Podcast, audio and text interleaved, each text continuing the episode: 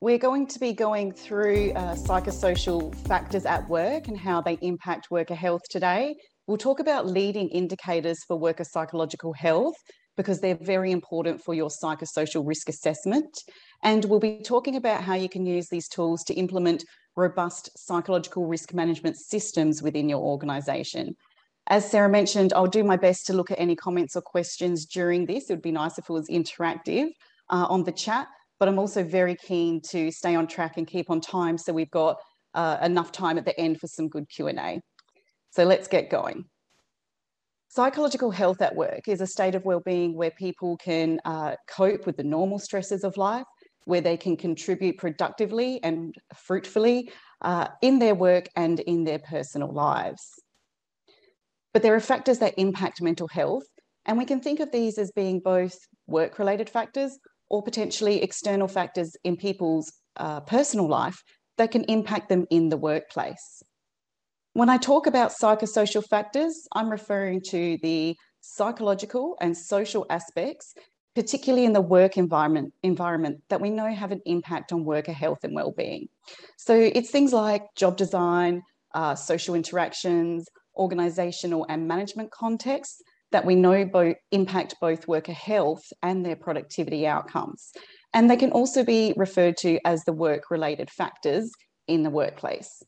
But in general, when I refer to job demands, I'm talking about anything that requires uh, your employees' energy, effort, or time to attend to in the workplace.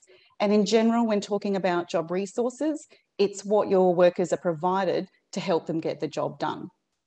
And what we know is that across industry and occupation and job tasks, work roles, there are many potential job demands that could occur. But there are these overarching concepts that capture the psychological and the physical efforts underlying any particular role in an organisation. So we can have a look at the mental demands in a workplace, being how hard and fast someone's required to work, and whether or not they have enough time to get that work done. The emotional demands in a workplace involve facing emotionally challenging situations, but also if you're required to monitor or suppress your emotions as they arise. And then there are still physical demands in our workplace. It can be heavy lifting, pushing, or pulling, but it also can be, be if you're required to sit or stand for long periods of time. When I refer to psychological demands, I'm referring to those mental and emotional aspects within any particular work role. Then there are other factors in our work environment that we know have an impact on worker health and in particular mental health. So organisational change is happening rapidly uh, and I'll give you some information a bit later about why that's occurring so much. And if this isn't managed properly, this becomes uh, a demand. Well, any change is in fact a demand while people are going through that change. So even if it's changed towards uh, better systems or safer work practices, through that period of change, it is an additional psychological demand on your workers. Any form of bullying and harassment that takes uh, your employees energy, effort, and time to attend to is also a demand in a workplace. And then there's work family conflict. So that's whether or not you have uh, quality time outside of your work hours to attend to your personal life to be able to main, maintain that work life balance. When it comes to resources and supports, again, these can occur in so many different ways within any particular workplace, within any particular team within a workplace. But uh, we know there are these overarching concepts that capture the important resources for worker health and well-being.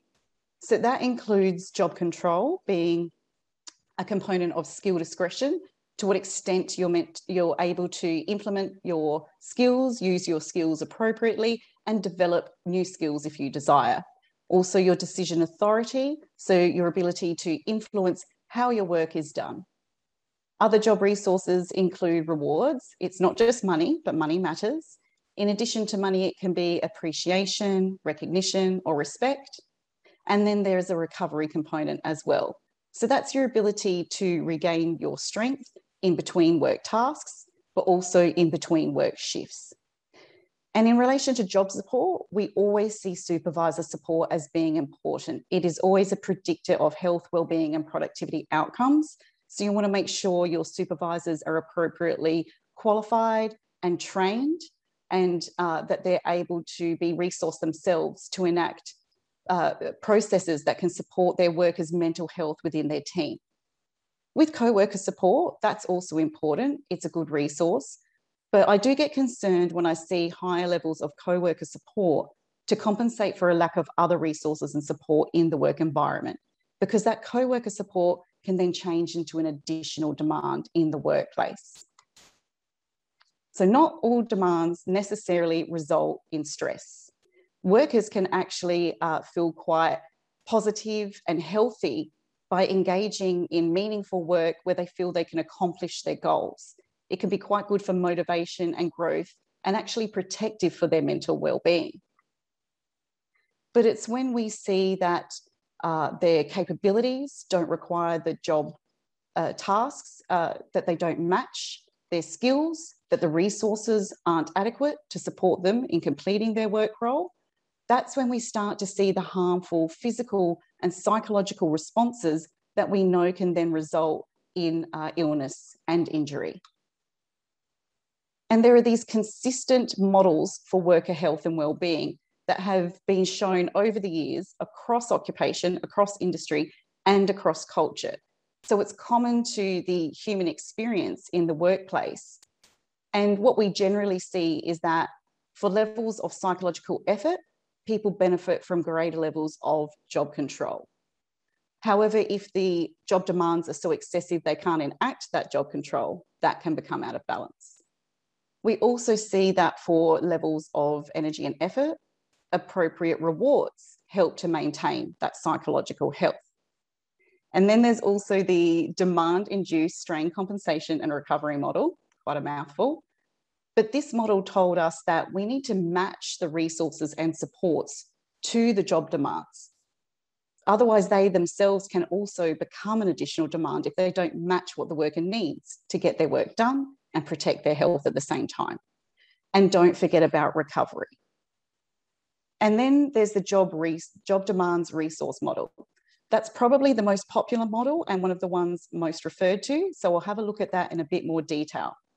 The reason why we like the JDR is because it incorporates all of those job demands that could potentially exist and all of the job resources that could be provided.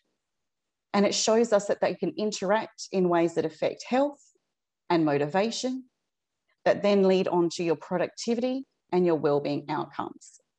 And the important thing this model taught us is that when it comes to health, the most direct pathway is from job demands. So when you want to manage worker mental health, you need to, in the first instance, consider those job demands. Job resource can then help, can then help buffer the impact of those demands on health and are very important for motivation. So it's those interactions that will result in your productivity and well-being outcomes. So in summary, it's job demands that tend to impact worker health in the most direct sense. And then the job resources can help to buffer that impact and improve motivation. We need to make sure our resources and supports are matching the job demands. And we also need to value and allow for priority of recovery.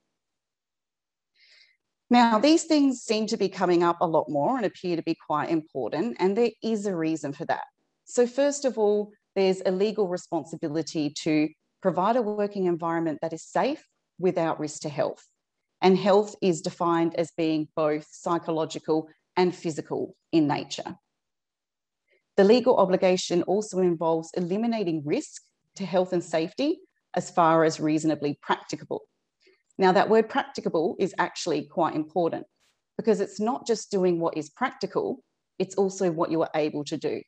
So for some groups within some organizations, certain things may be a practical way to better manage worker mental health, but it may not be something that you're able to do. So in that instance, if you can't eliminate the risks, you need to minimize the potential for harm, again, as far as reasonably practicable. We also know that these factors are predicting uh, mental uh, injury claims, psychological injury claims, and the costs of those claims appear to just be growing. And we know that there is a lot of evidence that these factors impact worker health and productivity outcomes. So we are seeing these psychosocial factors and psychological job demands increase, especially over the last 10 to 20 years. And that's because we've, we've, got, we've become very good at automating the more routine, the more predictable, and the more manual tasks in our work environment. But then what we are left with is interacting with those automated processes, which leaves us with the more complex, the more unpredictable, and interacting with other humans, which the AI technology hasn't quite perfected yet at this stage. Also, there is movement of communication and information faster than ever before for us to attend to and a generation generations of knowledge generate knowledge being generated at a pace never before seen so that's why we're seeing this increase in cognitive demands in our workplaces and the ABS data is, is very helpful for demonstrating this point so this shows us that back in 1987 the greatest percent of skill required across the australian workforce was for routine and manual tasks over time, that has been decreasing until about the mid 2000s, where it dropped. And what became the greatest percent of skill requirement was for the non routine and cognitive. So that is now the greatest percent of skill requirement across our Australian workforce. So that's why we're seeing a greater risk in, in the risk in that area increasing and likely to keep rising. So, to ensure that you're fulfilling your due diligence, you're required to keep up to date with knowledge of workforce health and safety matters, which is why you're here today, to understand the hazards and risks associated with your particular organisation's operations, and to ensure that you're doing your best to eliminate or minimise those risks as best as you reasonably, practicably can. So, when does a factor become a hazard? Not all job demands result in stress, and most work design management factors within a workplace are not necessarily positive or negative by nature. It's when job demands become excessive and cannot be met, or if resources are inadequate or inappropriate for workers to meet those job demands. That's where we see that same sense of engagement and motivation start turning into exhaustion and over time can lead to illness and injury. So, just to be really clear, the psychosocial hazards that could occur in a workplace involve excessive, unreasonable, or inappropriate job demands, poorly managed organisational change, any form of bullying and harassment, and lack of sufficient resources and supports. So, to summarise the employer responsibilities, cognitive demands are increasing, and so the risks associated with those are also increasing. We know that these particular psychosocial hazards impact both physical and psychological health. So we need to minimize risk of exposure as far as reasonably practicable. And we need to minimize risk of harm if exposure does occur, again, as far as reasonably practicable. So we've talked about factors, we've talked about hazards, now we're going to talk about risk. Psychosocial risk is the potential that any of those hazards could occur in your work environment at any given time. And if they do occur, the likelihood of harm that could uh, result as an outcome of that hazard. And what we've learned is that these psychological health climates predict the potential for job demands and job resources to occur in a healthy or hazardous way, and the likelihood of harm that could occur if someone is exposed to a psychosocial hazard. So, when we measure these climates, which are the shared perceptions of the policies, practices, and procedures that are there to manage these factors, we can actually predict levels of job demands, levels of job resources, and whether or not they're going to be interacting in a way that has that potential harm to worker health and well-being. And we see this climate can exist at an organisational level, and in a large organisation can exist again at a unit, division, and team level as well. So these psychological health climates actually extended the JDR model. When we measure those climates, we can predict the job demands we can predict whether they're likely to impact health, and we can predict those health outcomes. We can also predict the resources, whether or not they're likely to impact motivation and productivity outcomes. And the research evidence out there is abundant. Uh, there are studies that show that by measuring these climates, you can predict uh, symptoms for distress, exhaustion, and depression, also symptoms for physical health, such as musculoskeletal disorders and cardiovascular disease. It consistently predicts sickness absence and rates of injury claims, also return to work outcomes. In relation to worker behaviour, we see it predict productivity. Uh, we measure that by asking people how hard and fast are you working compared to how hard and fast you could be working. And it is a consistent predictor of that productivity, as well as creativity and innovation in organisations. Where we say it predicts civility and integrity, that's because there are studies showing that these climates predict corruption and bullying and harassment. And also, I've seen these climates in a large organisation predict turnover for the next two to three to four years. So when I work with industry, I now work with this indicator model. I want to measure the lead indicators because that's going to tell me uh, what factors are contributing to levels of job demands and resources and whether or not they're going to interact in a positive or negative way on those health and well-being outcomes. So this information is important to know the underlying concepts that contribute to levels of job demands and resources. If you're measuring those as well, that's also very helpful information because that's going to give you an indication of impact on health and productivity. So we find these leading indicators are really good to alert when a negative, negative trend is going to happen. Also, they give the information about the factors in the workplace that have contributed to those health, well-being and productivity outcomes. They're excellent for targeting any interventions, actions and strategies because they're going to help you be efficient in creating change.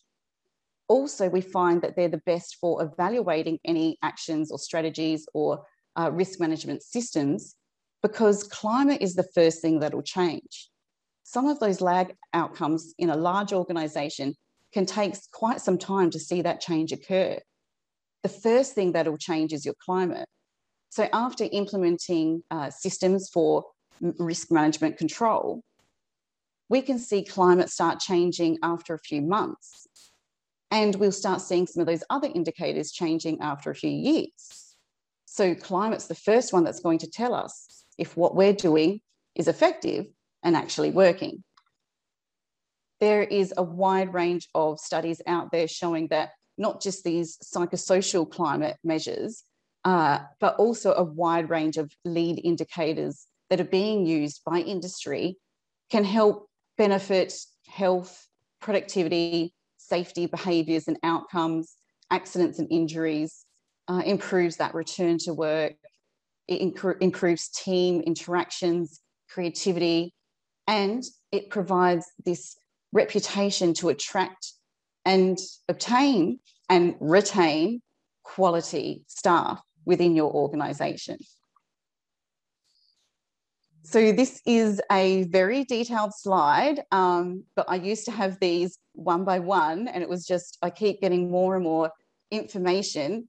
So I don't have time to go through each of the research studies out there that show us that when we improve climate, we see reductions in job demands, we see reduced perceptions of bullying, uh, better perceptions of resources and engagement, reduced symptoms for job strain and depression. What one of the studies that really surprised me, I always expected the climate to have a big impact on sickness absence, but it was that prediction for presenteeism that was actually very interesting as an outcome. I didn't realize to what degree these climates were impacting people's productivity outcomes. So when we're in a healthy work environment, we see people taking on average, uh, and this is pre-COVID data, please keep in mind, uh, we were seeing people take on average 6.3 sick days per year. For when they, but as soon as they dropped out of that healthy climate, people would start taking more sick days to try to cope with those workplace factors while managing and maintaining their health. So we started seeing almost double and then double the sick days as that climate was reducing. And there is an, also a lot of information out there. And I think there's some updated data, I think, from the Productivity Commission as well, about how investing in effective systems to protect worker health, mental health, and promote well-being provides a return on investment on average between two to four dollars. And for some organizations and industries, it is quite a lot more. So these are some of the tools that I would recommend you go through when you're thinking about how you can integrate a risk assessment within your risk management system. So risk assessment is a tool for your overall risk management system for psychological health. Uh, I'm quite impressed with the information that's now available on the SafeWork websites. It's good to go to the one in your jurisdiction so you can understand how that can be applied within your particular state. But there is some really good information, uh, in particular, the latest code of practice developed by SafeWork New South Wales. It's quite detailed in expectations, responsibilities, and in how you would implement a risk management system within your organisation. I like the Mental Health Commission at Canada. Uh, I've been following them for the past 10 years. I think they've been an absolute leader in this area and their guiding, gu- guarding minds at work tool. I put this link in here because this is something that I would go to as a practitioner. It's frequently asked questions from other employers, organisations, and practitioners who've attempted to implement risk assessment tools as part of their risk management system. So it has all of these answers about the nuances and if my uh, business is small or if it's a uh, manufacturing or if it's um, the different resources you would need and if there's barriers and facilitators. So it's a really good uh, question uh, and answer section to go to. And then Australia has actually developed their own similar version of the Guarding Minds at Work tool based on Australian data. So that's available free to use, the People at Work tool for your benefit, I'll give you a summary of the pros and cons with my experiences in using those tools. So, uh, as I've already mentioned, I'm a fan of the Guarding Minds tool. Uh, I, I, see that they are, they've been updating it regularly ever since they've uh, implemented or provided that tool online. So you know that they're always working on improving it and making sure it reflects the current status of the world that we live in. There's extensive resources involved. Uh, it, it, has got, and it's freely available with this automated survey and reporting. There are some limitations. Uh, you can't customize or modify, or it's very limited in your ability to do that. And one of the difficulties I have working with this tool is there are so many questions, and I find that it encompasses both your risk questions with your hazard identification questions. So there are separate ways that you would want to do risk assessment, looking at the leading indicators that predict outcomes, the factors you need in your work environment to create safe systems, versus your hazard identification when an actual hazard is occurring. And my preference is you don't wait for a survey to attend to hazards that are occurring, but that can also be helpful as a double check system to make sure they're being attended to. But having both your risks and hazards surveyed at the same time together is quite a lot of questions. And I think it complicates the process. Similar for the people at work tool, uh, that's been great that it's been normalised for Australian data. And it is a very useful tool again with a lot of resources. Still, there are limitations in being able to customise it and modify it for your particular organisation or work team. There are limitations in that uh, the last time I used it, you had to have at least 20 people uh, participating. Uh, and sometimes that's not achievable for an organization or for a group within organ- in an organization. And again, it has a lot of questions where it's got both that risk assessment component with the hazard identification. I started working with psychosocial safety climate because I found it was one of the best for capturing that risk component. So it was capturing those underlying psychological concepts we know to create that sense of psychological safety in a work environment. Uh, that one is a, a very well, uh, lot, very um, proven with a lot of academic research and evidence supporting that it accurately captures that element of risk. It's an excellent research tool. Uh, there's so many publications on it now, and I would still say that's one you would consider if your focus was for conducting research. Um, so you can work with UniSA directly who developed the tool, or you can actually access it through the APA. But again, it's got some of those limitations. Um, and the language is quite um, cumbersome and there isn't opportunity for modification. Also, it's really good at the risk assessment, but it doesn't give you any indication of what hazards you could expect within the environment you're assessing. So we've actually started working with the PRC, the Proactive Reactive Climate for Psychological Health, and we found that that captures both the risk assessment component and that hazard identification. So it gives us indicators for where we think the hazards or what types of hazards are likely to occur in that particular work environment. And it gives us the information about all of the risk um, elements that we need to know about to understand why those hazards are occurring so we can be really targeted and strategic with our risk management and our controls and our systems. It's modifiable so it can be tailored to suit the language within your organization. And um, it's currently going through um, additional benchmarking and validation processes. So, what we like about the PRC tool is that it took the elements that we could see in these leading indicators in these climate measures, where there would always be a component focusing on prevention of exposure to psychosocial hazards. So when we measure senior management priority, uh, leadership, trust, worker confidence about raising issues about psychological health, and workers' uh, perception of their ability to participate appropriately in those systems, we see that's very protective for preventing exposure to psychosocial hazards. But you can't remove them all. So if they do occur, we then measure the communication about managing them, responsiveness of the organization, as well as the managers and leaders, and the collaboration at every level within the organization to attend to those hazards as they arise, because that's going to reduce the likelihood of harm. So it's very clear about that reasonable, practicable uh, minimization of exposure, and then very clear about reasonable, practicable uh, reduction of the risk of harm. It also includes some indicators so you know which hazards are then likely to occur for your particular group or across your organization.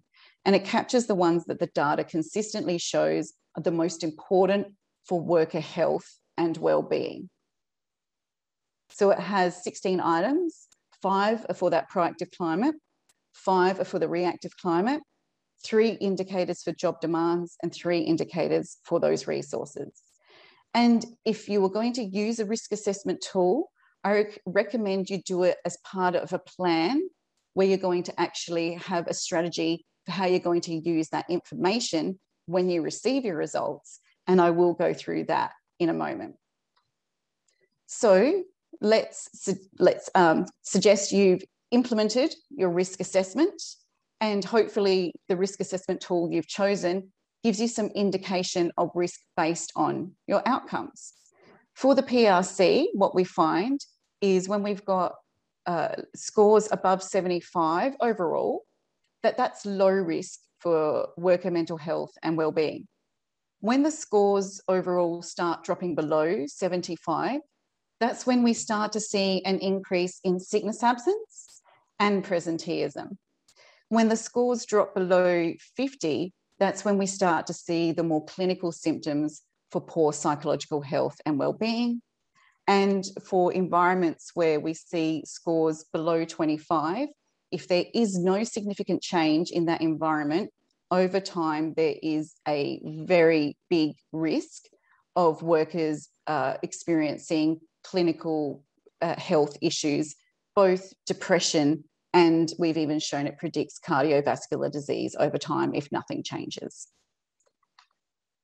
So if you're using the PRC or some other similar risk assessment tools, you'll get an overall risk rating. So that's an overall score. That's what you want to see as an overall group effect in your organization that you're preferably low risk for um, poor health, well-being, and that impact and that harm. Um, but for instance, in this example, this workplace is at medium risk. And with the PRC, we then look at those subdomains that we know are important for creating that overall climate. You might not be able to get each subdomain above 75 all the time. But if you have the other domains working uh, in the way they're intended to and working well, safe systems of work in a very healthy way, then it can be protective and you can still have low risk. In this example, the organisation was very good at being reactive when hazards occurred and pro provided appropriate resources and supports for people to get their work done and attend to their mental health if they needed to due to work related factors.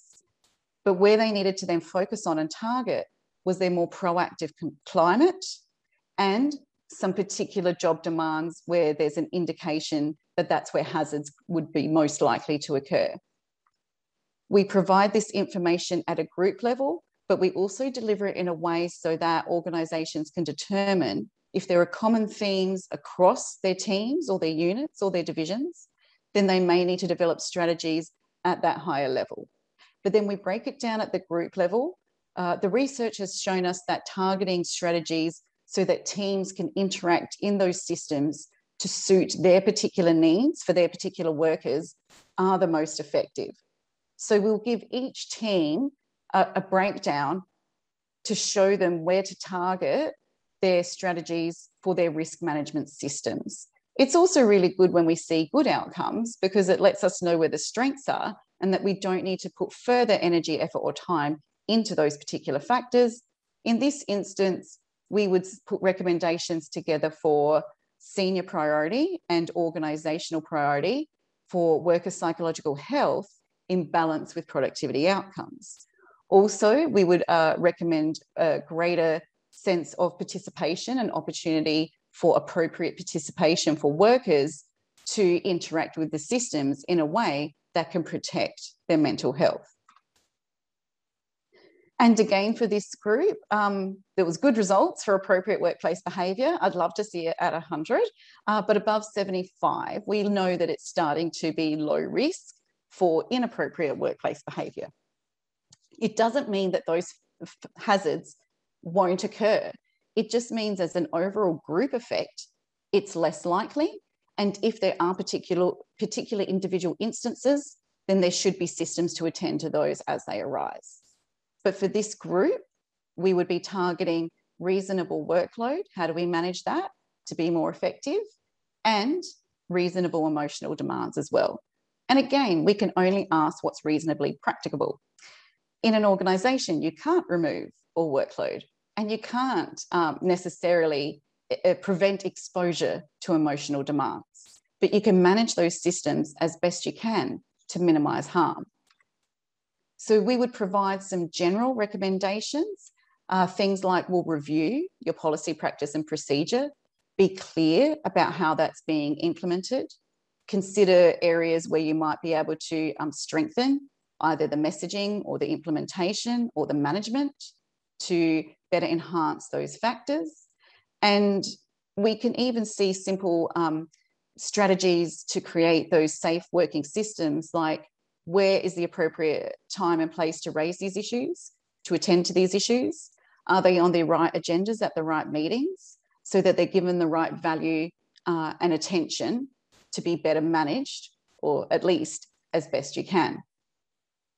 I then recommend working with as many of these people listed here uh, as possible per team to determine how those outcomes could be implemented for those particular groups. The data has shown us that when we can get consensus between these particular representatives about the existing factors and how they can best be managed, that we're going to see the best outcomes. When I'm working with those people, I try to bring as many of them together as possible. review their results so we know what we're going to be targeting. And then I go through this hierarchy of control. I ask them, well, what are the current policies, practices, and procedures that are attending to those factors? Some of them might be direct, some of them might be indirect. How are they then being implemented through your various organisational development units? How are we ensuring that your leaders understand and know their roles and responsibilities? And how are they being resourced and supported appropriately? what would the impact on job design, resources, and supports from those systems likely be? How are we monitoring those? And what is the expectation on the worker? The worker has a responsibility to protect their own and their co workers' mental health. So, if all those systems are in place, they can interact within your organisation in a way that they can fulfil their responsibility. But are they aware of their obligation to do that? And are they aware of the systems that exist for them to do that? I then give uh, real examples from organisations that I've previously worked with who've been able to successfully reduce their risk. We tend to find that the strategies come under these particular themes. There's never just one. We usually go for between three and five reasonable, practicable solutions. Uh, just to provide one brief example for each, because we've got limited time and I want to have uh, some good Q&A soon. So uh, one work group realised they don't actually have an allocation of overtime procedure. Another work group reviewed their policy and realised that they weren't being clear enough about uh, service delivery responsibilities. Another work group thought about, well, how can we communicate clearer when we get questions about the same um, uh, questions within a workplace? Let's be proactive and have that information more readily available or about the systems, the resources and supports that do exist for either work related factors or for external factors. Also, where are leaders demonstrating um, their priority? Are they, uh, can we have some skip level meetings where someone from higher up can come down and talk about how they expect policy and practice to be implemented? Do we have systems where people are clear about when is the appropriate time to raise issues? I know one group in a call center came up with a system where if they were on a call with a emotionally challenging situation, they could hold up a card and that could signal to the other people within the room um, that they're going through that. And they could have a supervisor come nearby in case they needed that extra support or just a debrief potentially for a brief moment after the call as well. So we've seen a lot of different strategies because the idea is each group within your organization is going to need to interact with your policy and practice in a way that they that works for them it's going to need to be somewhat tailored and targeted for their particular group to manage these factors appropriately and um, we ran this particular case study i'm referring to in this program through both bushfires and the emergence of covid-19 and gratefully um, the systems that we implemented were actually beneficial in protecting workers' mental health during those external events. So we had the majority of our groups during that particular case study increase their climate and therefore reduce the risk. And even one of the groups that didn't increase their climate significantly, they said that they would have expected it would have been uh, much lower had they not been part of the program. So, learning from our research, we found that there are consistent facilitators, and that's the recognition uh, by safety representatives and leaders about this, these factors. Even for one group who weren't able to implement any particular or specific action just due to their sheer workload at the time, their climate actually improved. And when we talked to them about it, they said having that shared language, that shared understanding we just started discussing and attending, attending to these things as they were arising, and that was protective. So it wasn't even a specific strategy, but they did start having a shared language, understanding how to have a, an approach. They started having that consensus between those uh, key representatives. The barriers uh, can be financial restraints. Resources are limited, so we really want to be efficient with the resources we offer and provide. Competing priorities, we need to acknowledge that if we're requiring any action or strategy, that that itself can be an, a, an additional demand. So make sure you match some resources and supports uh, to any actions that you're suggesting people implement. And if there is a lack of senior management support, we're just not as likely to see those good, uh, effective outcomes. So, every organisation is unique. You will need to determine psychosocial risk management processes that suit your particular workplace.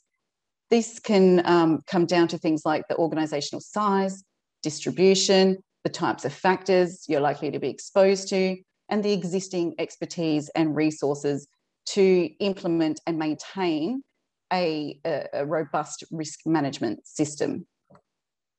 We do recommend using tools if you have the resources available to do that.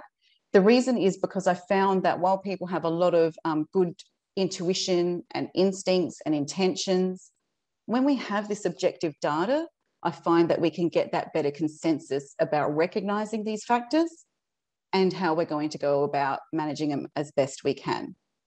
You may require, at least in the first instance, potentially some external consultation or training um, as you're embedding these systems. But in time, it should be something that becomes a process, just like you would for managing physical health and safety. The systems become embedded, and then you're attending to them and maintaining them, conducting regular risk assessment perhaps, but you shouldn't need um, as heavy an investment as you might need initially to set those systems up. And then I would hope that you would experience a wide range of benefits, uh, that you start seeing your workers more confident to manage their mental health, more confident to support their co workers' mental health. When you start seeing your leaders use language and um, share in their strategies and their experiences, when you start seeing your higher levels in the organization get really strategic about prioritizing mental health in balance with productivity, because if that becomes out of balance, it actually just affects that presenteeism and, and creates additional stresses. And then we would expect to see some really good uh, results for your safety, not just for psychological, but for physical as well. I've actually seen these psychological climates predict injuries um, for physical, physical injury claims as well as psychological injury claims. And you will improve your uh, reputation to attain, uh, obtain, attract, and to keep your good quality staff. So, in conclusion, um, there are a lot of benefits to implementing these processes. And uh, even though there can be some initial investment and time taken, and that can be a little bit of a demand on your HR and workforce health and safety, who are probably already experiencing high levels of demands at the moment. If there are appropriate resources and supports to assist your workforce health and safety and your HR teams to be strategic in how you go about using a risk assessment tool, but then using that information in a manner that you can actually create systems that will monitor and manage these factors in, a, in, a, in a, an effective way over time, you will see a lot of benefits uh, and hopefully improvements to worker health and your productivity outcomes. So that is the end of the presentation. Thank you for listening and hopefully we can get some questions or some chat uh, and have a nice Q&A. Okay. Um, Tessa, we have one question from Stephen, and he says, What percentage of workforce is expected to experience a psychosocial hazard at work per year in Australia? Presume this is trending up. Oh, yeah, it is. Um, will I start with the good news or not? Psychological demands have been increasing as far as I've been working with the data for the past 10 to 15 years. Um, so that work pressure, that cognitive demand component, and there isn't a hard and fast percentage because it is different for different individuals. There's an individual factor. So some people might not mind high levels of job demands under conditions of high levels of job control. Other people um, are highly uh, motivated to manage those job demands if they receive appropriate rewards, recognition, or respect. Um, but we are seeing the trends increasing, and that was pre COVID. I expect the data that comes out will show that that's only going further. What has been interesting has been the level of emotional demand. Um, I always knew that there was a, a level of emotional demand in our work environments, but traditionally we always thought of that as the really emotionally challenging work roles and situations. But what we found is that as we've automated all of the easy things, we're left with the more complex. And there is an emotional demand component to every interaction with another human, or even with work tasks that you know are going to impact others. So we're actually finding really high levels of emotional demand, even amongst our policy groups within our organisations, certainly amongst our legal groups as well. One of the other factors that was concerning was we were seeing bullying and harassment increasing um, again for the past 10 years. So when I first started looking at uh, data across Australia, I believe it was about between the 6.7 to 7% of the Australian workforce were experiencing uh, bullying and harassment. And it, it, that, and that was actually bullying, and it was under a very strict de definition. It would be that um, ongoing, targeted over time that caused harm version of bullying. And that was about the 6.7 to 7%. Then I think in the 2014 2015 data, we actually saw it was increased to between 9.7 to 10%. But I'm being told, and this latest data isn't available yet, that that has come down just a little bit since then in the latest data. So I think there's been greater understanding, greater recognition, greater attention to bullying and harassment. And we are hopefully starting to see a decrease in Australia. All right. Well, there are no more questions at this time. Um, I will. Just... I'm seeing just some on the chat. Should I have a look at the chat? Feel free. mm, I've got um, from Nicole. Would I, would you recommend developing a strategy plan and approaching educating senior leaders? Oh, before starting, this is a good question. Um, yes. So this information isn't in any uh, standard business courses or executive or board courses, as far as I'm aware, yet within Australia. Um, it is still a little bit new, and we've only been really refining it over the last, well, five to 10 years and getting really good data proving what works over these last five years. So we are starting to see micro learnings out there, but certainly as part of my implementation program, I would absolutely have a briefing with executive where I give um, some of the overview and overarching data and information. We then provide a version that is for some of your senior leaders. And if anybody has read um, ISO 45003's latest standards, they would know that a lot of responsibility comes down onto those um, senior leaders and, in fact, middle managers. So you would want to give them a bit more information about their role, their responsibility, understanding, and that there are things that are achievable, uh, modifiable, minor things often that really refine that climate to create that sense of safety. That's a really good readiness before you implement. It's not actually 100% necessary. I have had organizations come just get that risk assessment done. So we do the risk assessment and then we work with their data and their outcomes. And then we use that data to give a brief to the executive, give a brief to those leaders. We can actually start developing strategies based on the results. So, although I do think it's a really good readiness component, especially if this is very new for your organization, but for others who already have a bit of language and are already doing quite a few things, they might want to do an, an assessment to see if what they're doing is working. You can actually just get that baseline data. For me, it's more about using those results effectively. So um, try not to fall in the trap of doing another survey and not being strategic with the outcomes. Before you even do the survey, have that plan. Who's going to get together to review the results? Who's then going to work on what strategies to target the low scores? Um, reward yourself for when you've got good scores. Remember to focus on the positives. These things we're doing well. So let's not keep putting resources here. This is our weaknesses this is what we need to target, but create that um, consensus if you get that agreement between the different levels. Also, I recommend consulting with your workers, being transparent. Sometimes we've seen climate uh, increase and we've asked workers, what was it that did it? And it, they said, well, just acknowledgement. And um, somebody did something. And then we heard that they were actually taking action based on that information. So that can, um, giving that transparency actually starts creating that sense of security and knowledge that there is going to be attempts to better protect worker mental health or manage work related or external factors if they do occur. And there's another one in the chat from Peter. Senior management prior, prioritizes how do you focus their attention on psychological health? Um, that comes with time. So creating change can often uh, either occur slowly and in incrementally, generally what we see, unless there's a shock event.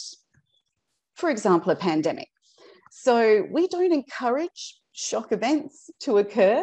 So we tend to take the step by step process. We just be really strategic um, and, and, and we use that method that we've seen works to start creating that change.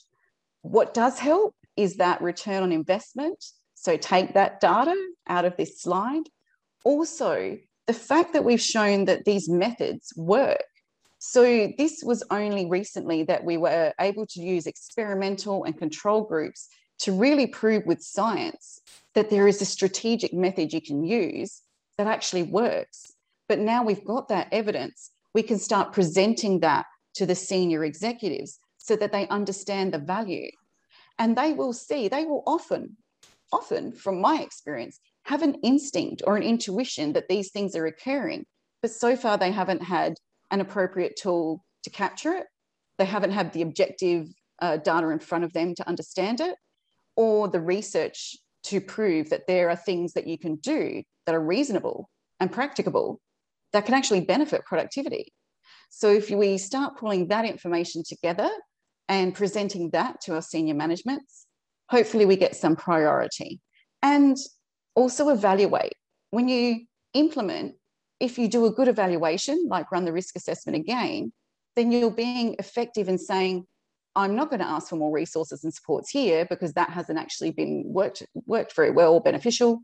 But we are going to keep in with this resource and support because that's what's been working.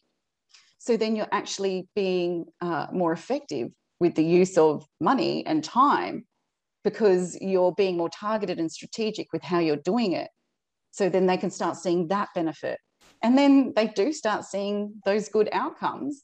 Uh, and then we hopefully get that shift in understanding.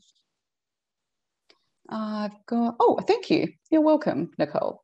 And who in a workplace has the skills to drive psychological health? Oh, well, the ideal people will say everyone, um, which, you know, generally is true.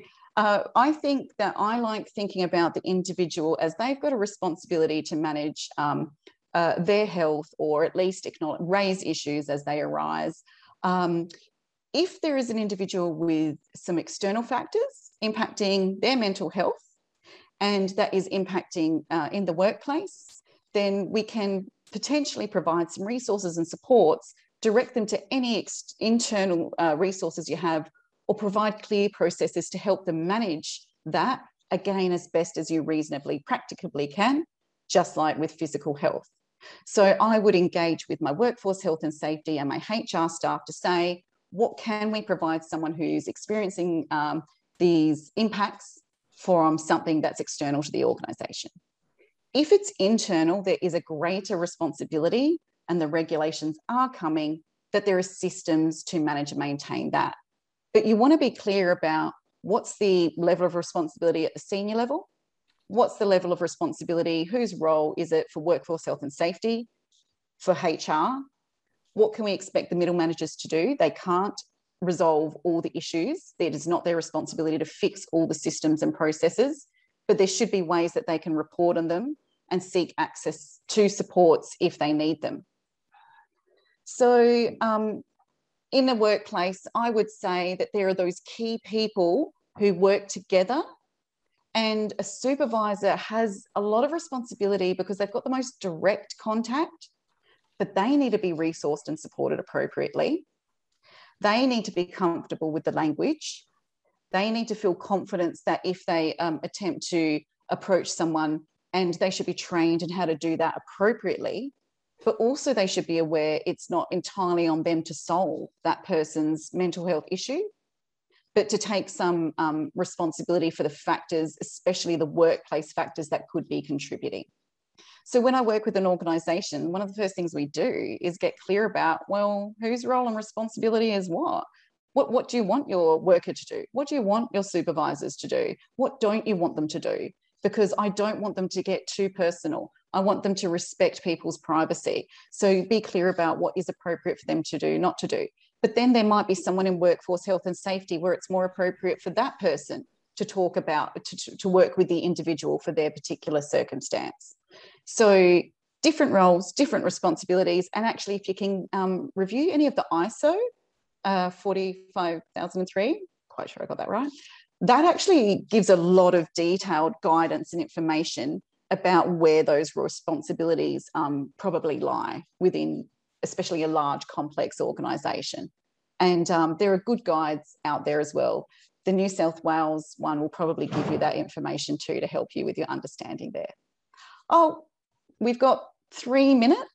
Um, I'm not sure if anybody has any other uh, questions or chat. Um, no, but it's very good feedback, Tessa. Oh, I, when I don't get a lot of questions, I assume it all made sense. So now there is okay. more, but let me just read the feedback. It says from Carol. She says, "Hi, this has been a really informative session with great content. Thank you." And there is a couple more questions for you. Do you want me to read them? Uh, we, if if we can get to them in time. Yeah, what are your thoughts on mental health first aiders? Good for um, especially supervisors and managers to feel comfortable with the language, the understanding, um, the words you use, the approach. Um, but I would want to debrief after mental health first aid to understand, but then how can it be integrated into the systems within your organization? Again, what's appropriate for your managers to do, what resources from HR or workforce health and safety are there, um, and what is you know reasonable and practicable to expect. So very good to raise that confidence. Um, but you would still need to think about how it's integrated into the systems. And I saw one on workers' compensation, and I want to get I want to get that in as well. So, workers' compensation plays an important role. It's a bit of that lag outcome. Um, so, it's, it's a very important system to have. Um, it, it's going to tell you where the issues are, but it isn't telling you about the factors that can contribute to it. I think that that system needs to keep being worked on and to keep being improved so that we can, can get better at regulating these particular hazards and attend to the costs on the organization, the worker, the health system. Um, so it plays a role and it will continue to play that role. And I think we'll actually be seeing greater regulations.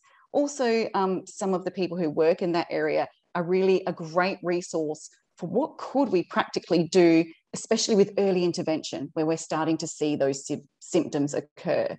So it, it's got its place within this, but we need to be um, proactive as well and have a balance between both. So we're appropriately proactive and appropriately reactive in supporting worker mental health. Oh, I'm running out of time. Was there any uh, others? There isn't one other uh, question. Is the workers' compensation system able to provide support to this hazard? Oh, that that was the one I was just reading and attending to there. Yes. Oh, sorry. Okay. No, just feedback. Um, Stephanie said, thank you so much, Dr. Bailey. This has been incredibly informative and helpful. And Lisa's excellent presentation. Can I get a copy of the slides, please, for learnings? And Lee, they will come as a link in the email later to the event page, the video and the podcast. And Robin said, excellent. Thank you. That's excellent feedback. Um, thank you. Oh. Wonderful. And good luck with all of your risk management systems. yeah. All right. Um, I'll just going to drop some links in here. At the moment, we are running two webinars a week, which is um, sort of kind of to fit them in before the, the sleepy Christmas month. Um, so we had one on yesterday on critical control management, part one of the series, and the link to the recording for that is here and also the, the next five webinars that'll be on every Wednesday. And then next Thursday, we have got David Probin. He's going to be doing frontline, um, let me see that, uh, shaped supervision, redefining frontline safety leadership. Um, and then the following Thursday, very topical, very controversial as well. Uh, we're having the lawyer Brian Jackson. He's going to be coming in and discussing whether or what to do about can employers enforce mandatory vaccinations. Ooh. Ooh. I might need to attend that one. okay. All right. Well, our webinars um, limits up been up, um, upgraded from for up to a thousand, so fit everyone in. Good. Uh, yeah. So uh, that's um, yeah, great. Thanks for coming today, everyone, and thank you so much for presenting, um, Tessa. I hope we can get you back sometime next year. Yeah, absolutely. Thank you for attending. Thanks, right. Sarah. See Thanks, you. Bye.